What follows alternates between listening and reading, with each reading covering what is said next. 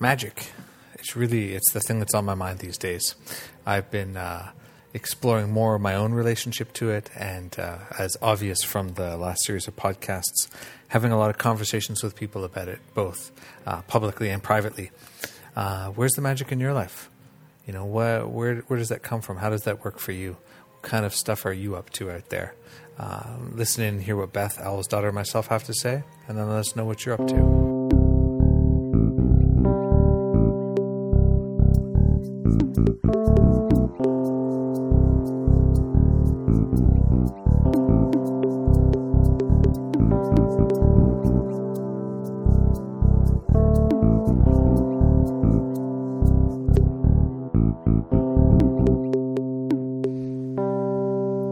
Welcome to the Hermit's Lamp podcast.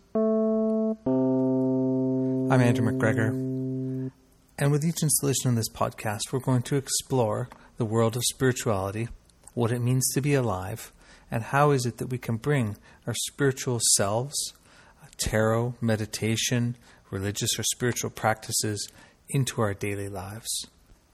Please check out all of our episodes at the hermits lamp dot com. slash podcasts, or you can search The Hermit's Lamp in podcasts on iTunes and download them all directly that way.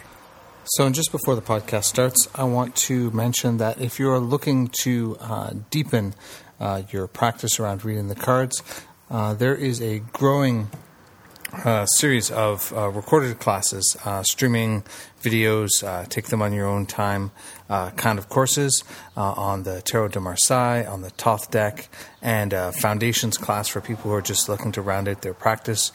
All of these classes include uh, some of the most amazing teachers uh, from all around the world, uh, and of course myself as well.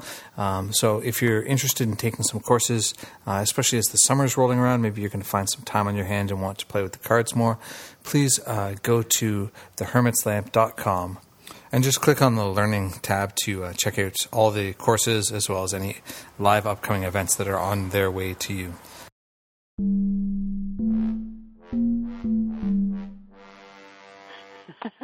So, welcome to the next episode of the Hermit's Lamp podcast. I am here with Beth Owl's Daughter. And, uh, you know, I met Beth, Beth at uh, Reader Studio last year and really, really enjoyed her energy and her vibe. And, uh, you know, we've been talking sort of behind the scenes about tarot and magic and other things she's going to be teaching uh, in the upcoming tarot and magic course. But, you know, for people who don't know who you are, Beth, because you don't have your book out yet, um, why don't you give us a, a, a quick introduction? Uh, well, thanks. Um, I'm glad to be here, and thanks for inviting me to teach this class. I'm really pretty jazzed about it. Uh, I live in Durham, North Carolina in the U S, and I've been fooling around with the tarot since nineteen seventy-two. I got really serious about my practice in about two thousand or two thousand one, uh, but I've been reading for people, you know, very casually at first, and then, of course, it just grew and grew and then took over my life, and here I am. I love to teach these days. That's that's the thing that I that really jazzes me. I want to be able to leave um, this world knowing that I've helped spawn a, a huge uh, wave of new tarot readers, and I, I'm on a couple of different missions. One mission is that I really feel like the tarot is such a powerful, wonderful tool for modern times, and I And I think that people should be able to consult the tarot as easily as they would go to Google. You know, it's it's just that you have to have a little bit of knowledge, you have to have a little bit of practice, but it's just such a practical thing to use for almost everything you can think of in your life. So I love for people to be able to do that. I, I also am on a mission for tarot to have a much better reputation and be more respected than it is Um, these days, and you know that's kind of an uphill battle because there are people that a- abuse it like in any other profession. Um, there are people mm. that are not on the up and up, but somehow tarot gets more than its fair share than I say. I would say astrology, maybe because in astrology you have to do math. but, um, well, there's definitely more of a production value to astrology, right? You know, you've got to you got to you got to do some more stuff for sure. Yeah, yeah, mm-hmm. definitely, yeah, but. But I just love, I love the tarot. At the minute I clapped eyes on my first deck, I fell in love, and that's kind of been it my whole life. It's really been kind of a golden thread that weaves its way through my whole life. So that's where I am. Awesome. What what deck did you uh, start with? I started with uh, good old Rider-Waite Smith um, with huh. the little blue plaid back. And my best friend um, in college, we were both in college together, and and ran across these decks in a little head shop next to the waterbeds and the bongs. And um, he got the Aquarian, and so we would swap off, you know, doing readings with each other and practicing uh-huh. everything together. So I, I love the Aquarian, too, but that was kind of his deck, and my deck is, is the Rider, which, you know, I kind of, you know, I have not been monogamous. I fell out of love with it for a long time, and you know, and I, I, I, you know, I had affairs with other decks, and my other real favorite probably is the Osho Zen. I, I really mm. love that deck, and um, but I keep coming back to the Rider. It, it really is my first and my truest love. It's it's interesting. That's a story I hear from a lot of people, that the, the deck that they started with is, is one that they they really, really held on to. You know, and for me, that was just not the case. I started with the Mythic Tarot, um, which I picked up like when it first came out. It was kind of when I started reading. And yeah, I read with it for a bit, but once I got into the Thoth deck, I was like, ah, this is the rest of these decks are meh. They just didn't excite me. And, you know, and, and the Rider-Waite, although I've spent a lot of time with it because, you know, I feel obliged to, you know, as a as a tarot reader and teacher and, and as somebody who runs a store, I feel like I really do need to be well aware of what kind of the most common deck is. Um, but, you know, I've never liked it. It's just never it's never excited me in any way. So it's always, it's always fascinating how those variations in, in taste and temperament and chance, I guess, really. Isn't uh, it interesting? I, I know it, and there's people that wouldn't touch either one of them and really go for the old, you know, Marseille deck or uh, you know the, the older woodcut-looking ones, and you know totally think the modern ones are poof, you know. So mm-hmm. absolutely, there's no accounting for for taste and how it grabs you. But you know what what I love though is that it, there is the commonality that runs throughout, and it's it's just a powerful, wonderful. Um, way of life, really. Mm-hmm. So I'm also really curious about the uh, the idea of, of helping the reputation of tarot. You know, because I mean, on the one hand, you know, at, at first glance to me, you know, that, that idea seems obvious. Like, of course, yes, we want tarot to be well received and, and well recognized. But you know, tarot for me is this thing that is is slightly, well, slightly, can be way out there, you know, can be sort of way out beyond the bounds of what what is sort of conventionally acceptable, not in not in a, a negative way, and certainly not in the, the scammy way that you're referring to, but I but I wonder I wonder how accepted it can actually be, given how far out it actually can go. Oh, totally. You know what I mean? I, I know what you're saying. Absolutely. It, yeah, and, and it's and that's why I'm not a big fan of certification, because I don't uh-huh. really think it, you can put it in a box like that. What worries me, and, and I think that what feeds its bad reputation, are the people that are not actually using it as tarot. They are, it's a prop for a con game, and yeah. they may not even really know anything about the tarot at all. So my mission is for people to really personally get to know the tarot so that they can be more discerning about their readers that they invite in to have a conversation with. But, oh, yeah, mm-hmm. I, I think it should go out to the farthest edges and beyond if it needs to, as As long as what you're doing is still tied in some way to the power of the cards and is not just, you know, making up stuff um, or, or even worse, conning people out of their money using these images for a, a purpose mm-hmm. totally unrelated yeah. to what they are. Yeah. You know, because the other thing that, that really is interesting to me a lot these days, um, which uh, which really pushes – pushes the buttons, pushes my buttons sometimes about reading cards, is um, I've been reading a lot and, and listening a lot to um, sort of, you know, different um, more sciencey brain chemistry, psychology, neuroscience kind of things.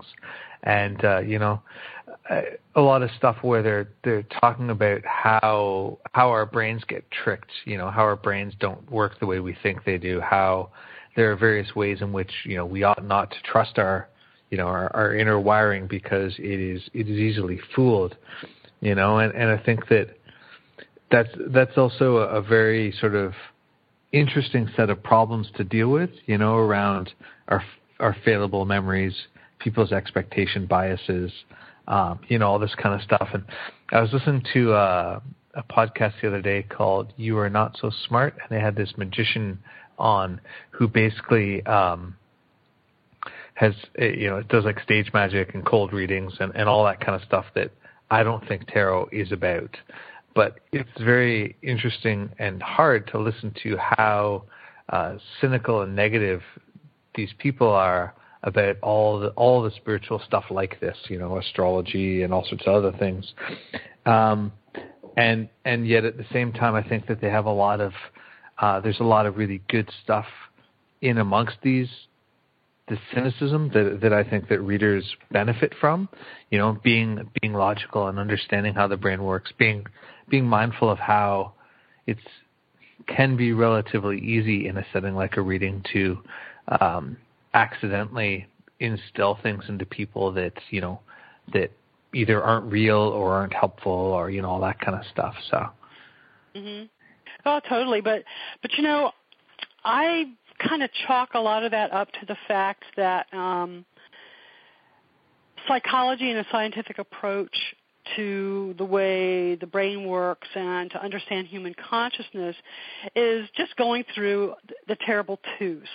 Um, um, my, my, my sense is that suddenly it has dawned on everybody that the mechanistic um, model for human consciousness that was all the rage at, guess when, you know, the Industrial Revolution and in the, in the final stages of that, um, doesn't we, we don't work like factories, and, and we don't process information in a predictable, uh, scientifically rigorous way. And so predictive models based on psychology and, and, and analysis and logic and linear thinking are are now falling apart because guess what? That's really not the way humans work. And so this this little temper tantrum about the occult and esoteric knowledge and that nonlinear kind of consciousness um, is, I think it's basically just, you know, being mad at the fact that that industrial model is breaking down. It doesn't work like people thought it was going to do. And sorry, Mister Freud, but that's just not the way that humans really, it, it works sort of on the surface, mm-hmm. but when you really start digging, the fact is that you can have a stage magician supposedly duping people, but I think that the third stage beyond that is when they begin to realize that actually, even if they don't mean to or intend to or know that they're doing so, they are actually tapping in to this this interconnectedness of consciousness and wisdom and who knows what mystery, let's call it, that is mm-hmm. has been there all along, just waiting for science to catch up. Yeah. Well, you know, and I had um, Art Rosengarten on here earlier in the summer. You know, we were talking about sort of this, uh, you know, almost like non, non-dual, you know, transcendental approach to psychology and stuff like that. And I think that there is a, a there is a point at which it really does come, you know, something comes out of a practice, right? And if if your practice is, uh, you know, r- rigorous analytical knowledge, you know, that's actually also possibly one of the limbs of yoga, right? You know, like right. there are there are these, you know, different approaches and different ideas, and you know that whenever I hear these ideas emerging, they remind me of my occult studies. You know, they remind me of what I learned.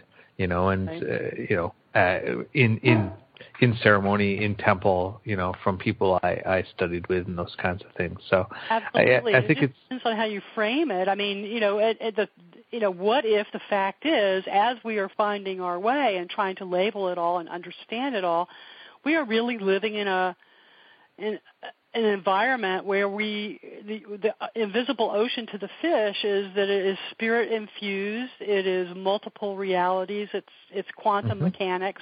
Um, how can our self-awareness not be impacted by that? Yeah. Well, and you know, and, and also to quote Harry Potter, which I've been watching with my kids a lot lately because they are way into it. So we've been like just watching it and watching it and reading all the books and rewatching the movies and stuff. And you know, there's this scene where, uh, you know, spoiler alert if you plan on watching Harry Potter, skip ahead a couple of minutes.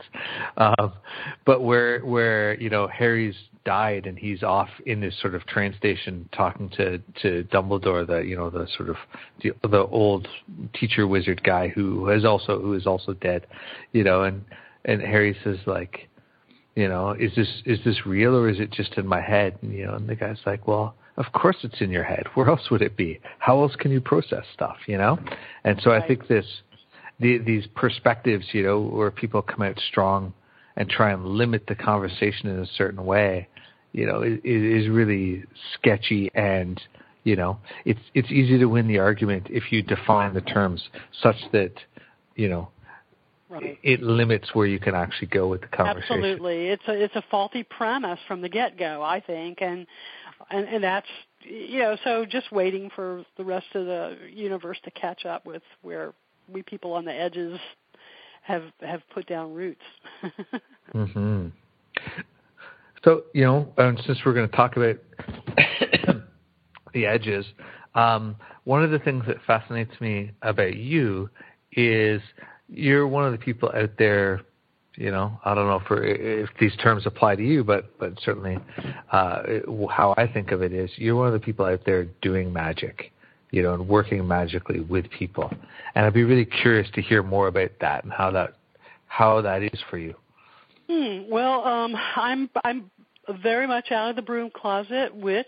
I call myself a witch um, uh-huh. in honor of people that have died because they were called that, and also because it's a, it's a pretty good all-round term for my approach to living magically in a magical world. I, I believe that, you know... Um, Speaking of the edges, I, I was looking through my notes before our call today, and I and I found this note that I wrote that that says that we're in a lifetime dance engaged between control and surrender, and magic is what happens at the edge of that. Mm. So that's that's kind of that's how I live. I I believe that um, some things like Frank Frank McCowan says that when you lean into nature, nature leans back.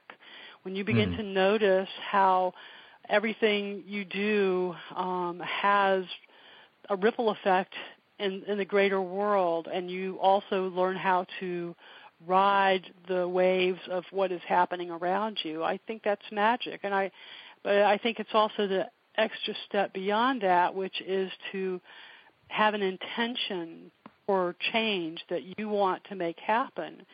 And as somebody else has said, it might be Scott Cunningham, it just basically is that magic is just a technology that we ha- we don't fully understand yet. So mm-hmm. having an intention to make change happen using a technology that doesn't quite have a name, and but we it has some guidelines and some things that have worked ever since people have been keeping records of such things. Uh, it doesn't line up with a mechanistic scientific approach, but but that kind of science actually has been gone for almost a century, and and the mainstream understanding is just beginning to catch up with that. It really is on the on the cutting curve of, you know, quantum reality. So that's mm-hmm. that. Now, all that said, that's all very, you know, head stuff. Um, in in a, on a daily practice, um, I. I started out, you know, as a practicing witch. I, I've always been a witch. I just didn't know that there was a name for it till I was much older. But I always yeah. identified with the Disney witches, and um, not so much the Oz witch, because you know they, the good witches maybe. But um, yeah, you know, but I but I just always I, I always knew. I always knew that there was, that everything al- around me was alive and divine. And and um, in college, I came up with the term that I was a, um, you know, I don't remember what I called it now. It was like a polytheist, uh, pantheist, with Buddhist and Hindu overtone druid. I mean, you know, not even knowing that there were actually druids anywhere. But, yeah. but just trying to, like, capture my feeling for the divine um, in a relationship with nature, with the seasons, with uh, the earth itself. Yeah. That's always been in me. So uh, in my early witchy days, as a baby witch, I was really interested in spells and how you can have an intention in mind and do a bunch of mojo stuff, you know, and get some um, fabulous candles and accessories. That was fun, you know. Um, Gotta love the and, candles. I, I was, yeah, you know, and, you know, I, I came oh. up in ceremonial stuff, so you know, I, I love a good, uh, you know, a good accessory oh, yeah. or whatever, totally, right? Totally. Well, I was raised Episcopalian, so yeah, the, you know, the bells and smells. I mean, that's really, you know, half the fun.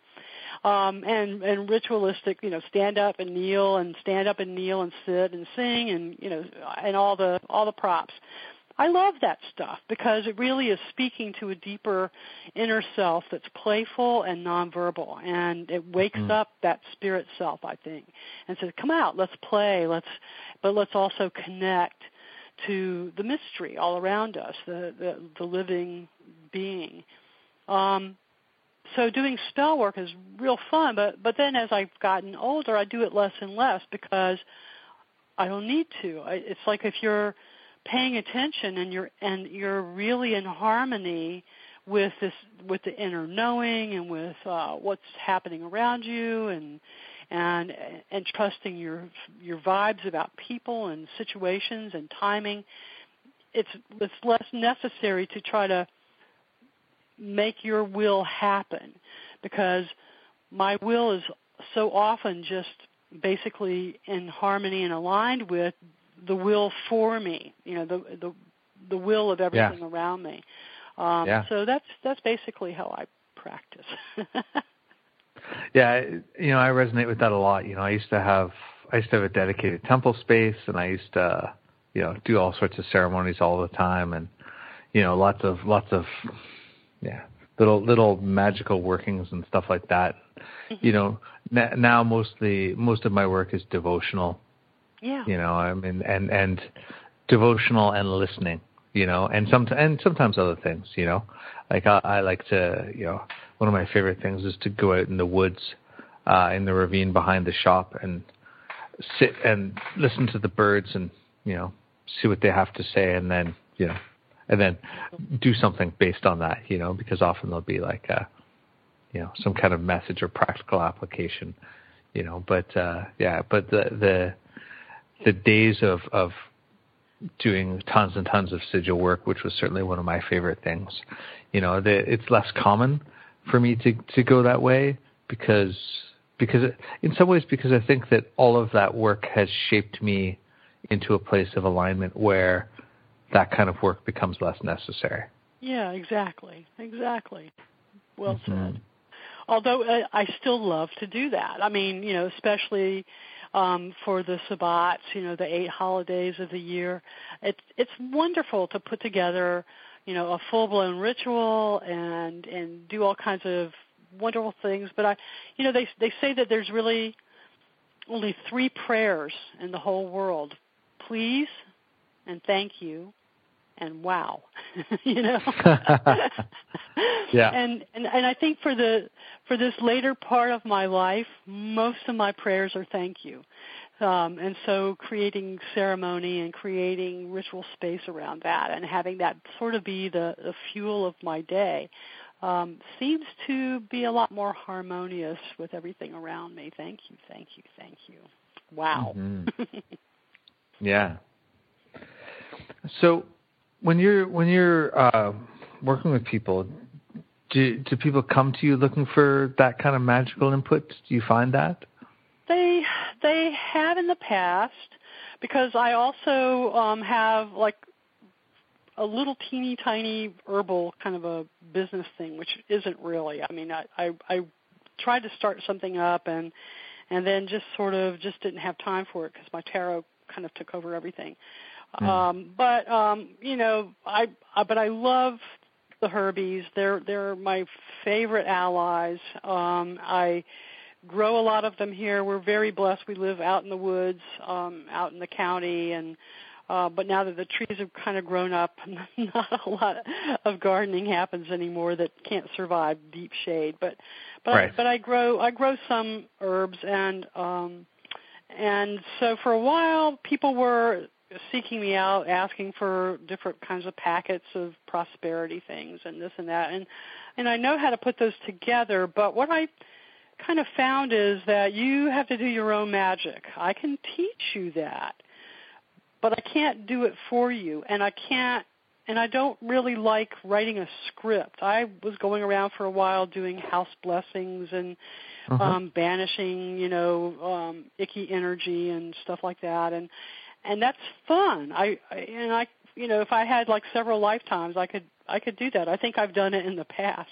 It's very familiar mm. to me and comfortable, but at the same time, it, it, it there's what I what I didn't like about it is that I, I like those to give that service, but I think that people have to be a lot more participative in it, and mm. and can't just be passive. The magic comes from you, and Um, I can be a guide for that. I can I can teach you how to do it. I can give you suggestions. I can give you some of the um, doodads, but but you really have to bring it yourself, or it, it doesn't work. And so I you know I have mixed feelings about the people that also you know sell spells and magic and stuff. I, mm-hmm.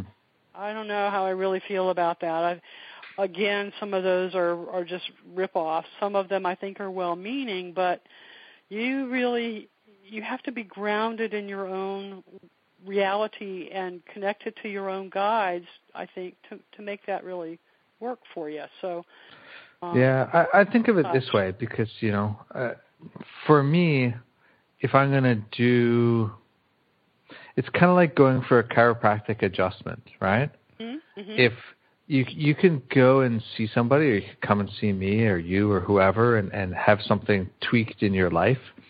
Um, but if the person's not owning and working on the stuff that caused that misalignment to begin with, then it's largely fruitless, you know? So it's it's like people who, you know, uh, you know, they, they, they want, they, they want uh, like the, a new boyfriend or girlfriend or whatever, but they keep choosing the exact same person, right?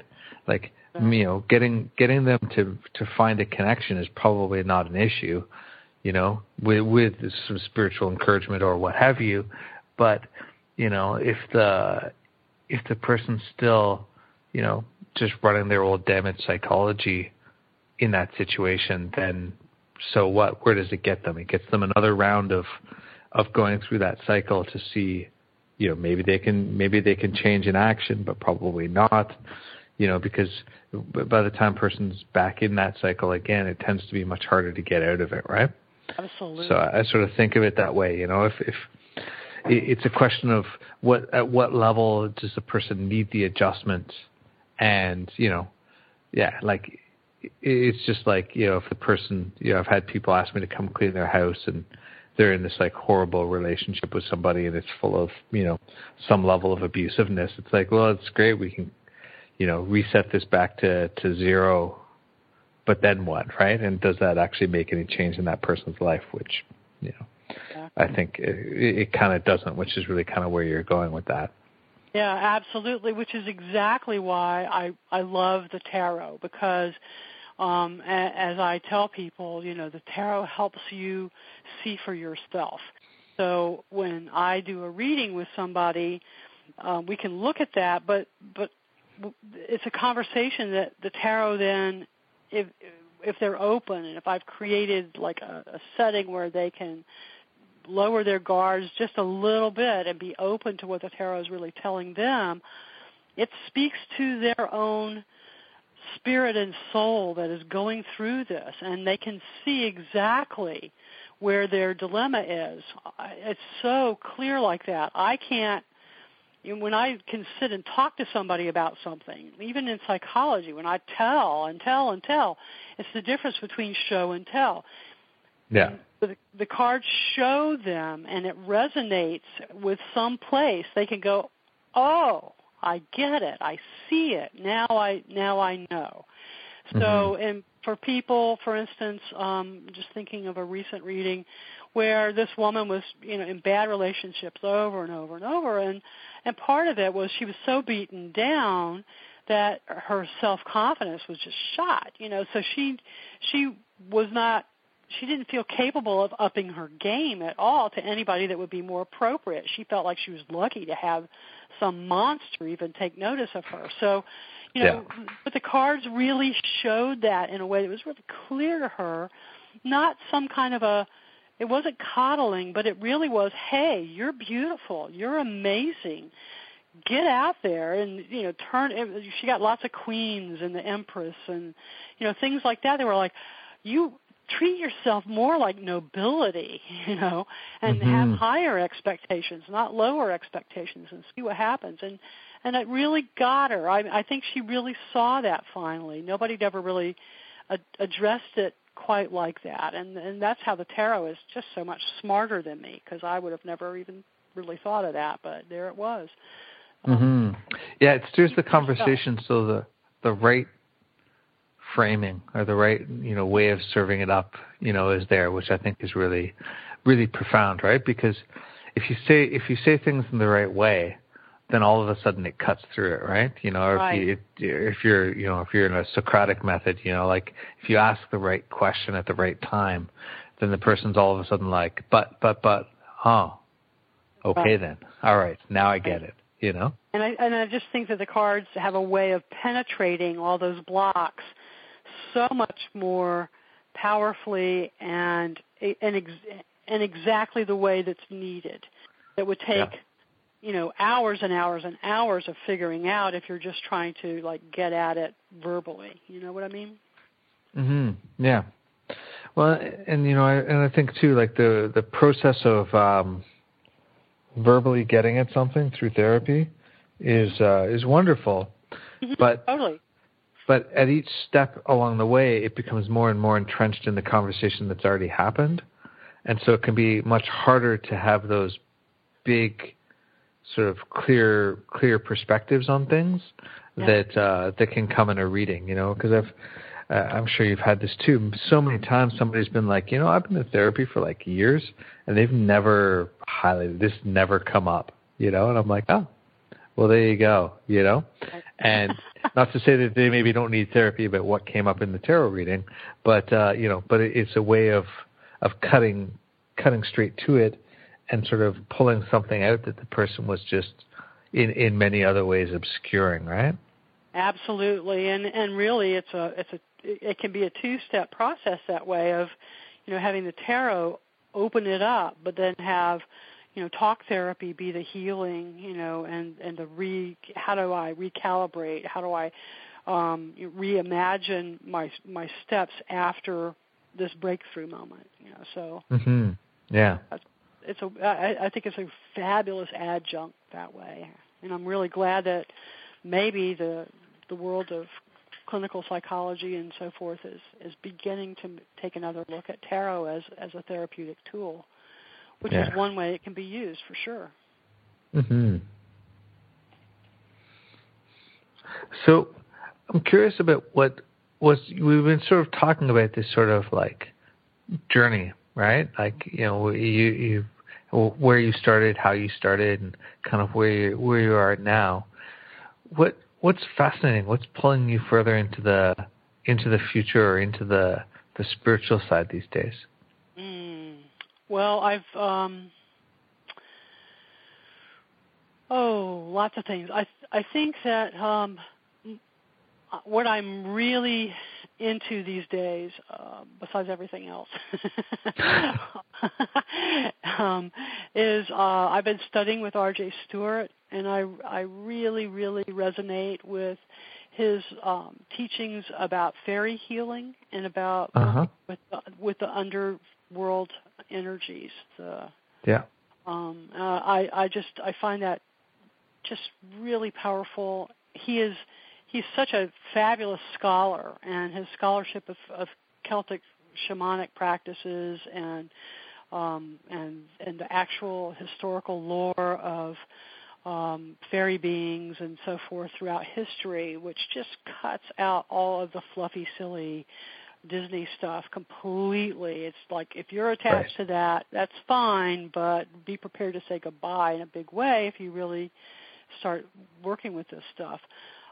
For me, it it just is really, really powerful, and um, and I'm hoping he's going to be leading, I believe, a small group of people to uh, the Orkney um, dig that's been happening. It's really big news, I think. Um, that is this this historical site that's been uncovered fairly recently and um, is yielding all kinds of real different perspectives about the ancient cultures that lived in the British Isles. And um, he's he's very familiar with that work, and I think we're we're going to be able to go to Scotland next fall with him and and tour that and um, do some other things too. So so that kind of stuff is is really, you know, what I'm in love with right now. Amazing. Yeah, you know, I, I think the the the whole fairy thing is, is interesting, right? You know, the the the Disneyfication of of those energies into, you know, something more um, gentle, right? Is is Absolutely. Interesting. And, Absolutely. You know, well, yeah, I mean, I I I think that it's. Um, blindness and arrogance, two very dangerous companions um, that have have kind of closed off the idea that they, that we are not alone here on this planet. We're not the only intelligent two-legged race here, and mm. um, and if you open to that possibility, then you see it everywhere. It's in all cultures around the globe throughout history. Uh, there are eyewitness reports that very much, you know, resonate with one another. So this is not um, some baby story at all. It's we have babied it down, but that is what we do with the deities that don't win in the culture. We we make them insignificant and silly, and uh, we also do that with other races and tribes, you know, that we don't like either. Once we dominate them, but but that doesn't make the reality any different. And I, mm. I really do feel like um, this is something to pay attention to, because as we erode this environment, it erodes their world too, and they have a stake uh, in what happens to this planet. And yeah. So, but I think it's part of a, a bigger problem. I mean, I think that all the things you said are certainly true, but like, you know, I, as I mentioned, you know, I... I kind of came up spiritually doing Western ceremonial traditions, you know, mm-hmm. and, you know, as, as, uh, you know, as one might expect, if you know much about them, I spent a lot of time doing work with, uh, angels and archangels. And, you know, I, I look at the ways in which those energies have been, you know, from my perspective, uh, Disneyfied and sort of cleaned up, you know, and made yeah. more more acceptable, right? You know, but it's like, you know, it's it's not it's not what the stories of those energies are in history. You know, they are wrathful. They are potentially, right? They are, you know, powerful and intimidating and scary and wonderful and enlightening, but right. but they're but sort of casual and, you know, tied into sort of happy-go-lucky approaches to them has just never fit any of my direct experiences with them. You Absolutely. Know, and not to say that I know everything. Yeah, and they're not servants to us, and and and I think that that's like a kind of an underlying message of both, you know, angelic energies and fairy energies, is that somehow they are are you know um, um, uh, headstrong, but it's subservient races to us, and, and that's, you know, just not the case at all. Mm-hmm. But that's that's that's Western culture for you. yeah, yeah, exactly. Everything's you know? subservient to us, isn't it? And if it's not, we will create technology that will make it subservient to us. Exactly. Yes. Uh, mm. Totally. Well, I think that this is probably a great place to wrap up for today, but it's been super fun having this conversation with you, and, and thank you for being on the show. And, oh, yes, indeed. And when people hear this and, and want to come in and, you know, hang out with you or find out more about you, which I have no doubt that they will, um, where should they go? Where where are you hanging out online these days? Um, my my website is very simple. It's just w w w dot owl's daughter, owl like the bird, S, daughter, owl's daughter dot com. And my schedule is there. My blog is there. Uh, my information about how to get a reading with me is there, and my classes are all posted there. So, so that's the your one-stop shop, you know. Awesome. Can I can I add this one thing? I this is yeah. uh, actually a quote that when I've taught the class I'll be teaching in in your series. Uh, I've, t- I've taught this class as an all-day thing, so of course I'm going to have to um, nip that down just a little bit. But this is a quote that I, I've used in that, and I would I would love to share it here with you. Is that okay? Yeah, please. It's from Robert uh, McCammon, who is um, who won the Bram Stoker Award. He's a writer from Birmingham, Alabama, and is known for his horror writing. So, I, and I don't read horror, but I really liked his quote. So it goes like this. We, we all start out knowing magic. We are born with whirlwinds, forest fires, and comets inside us. We are born able to see birds and read the clouds and see our destiny in grains of sand. But then we get the magic ed- educated right out of our souls. We get it churched out, spanked out, washed out, and combed out. We get put on the straight and narrow path and told to be responsible, told to act our age, told to grow up for God's sake. And you know why we're told that? Because the people doing the telling were afraid of our wildness and youth, and because the magic we knew made them ashamed and sad of what they'd allowed themselves to wither into. So let's not wither. Let's really, you know, spark that magic, embrace it, and remember really who we are. Mm-hmm. Absolutely. I love it. Well, go out and do it, everybody. Bring back yeah. your wildness. Continue yeah, to feed your, your wildness. wildness. Let us know how it's going.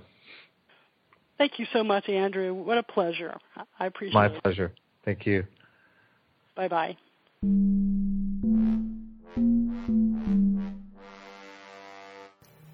So that was a totally wonderful uh, recording for me. And uh, if you are going out and bringing back your wildness, you know, totally, please let me know. Let Beth Owl's Daughter know. We'd love to uh, receive some inspiration from you about where we could be uh, wilder and more engaged as well. And also, if you're looking for the uh, Tarot and Magic course, which we talked about some in this episode, it is uh, going to start September thirtieth, twenty fifteen, if you want to catch it live. Uh, and if you are catching this after the fact, fear not. Uh, all the courses that I run are recorded and available for uh, listening after the fact. Uh, all of that is on the hermits lamp dot com events page. Uh, talk to you soon. Thanks for listening. Bye-bye.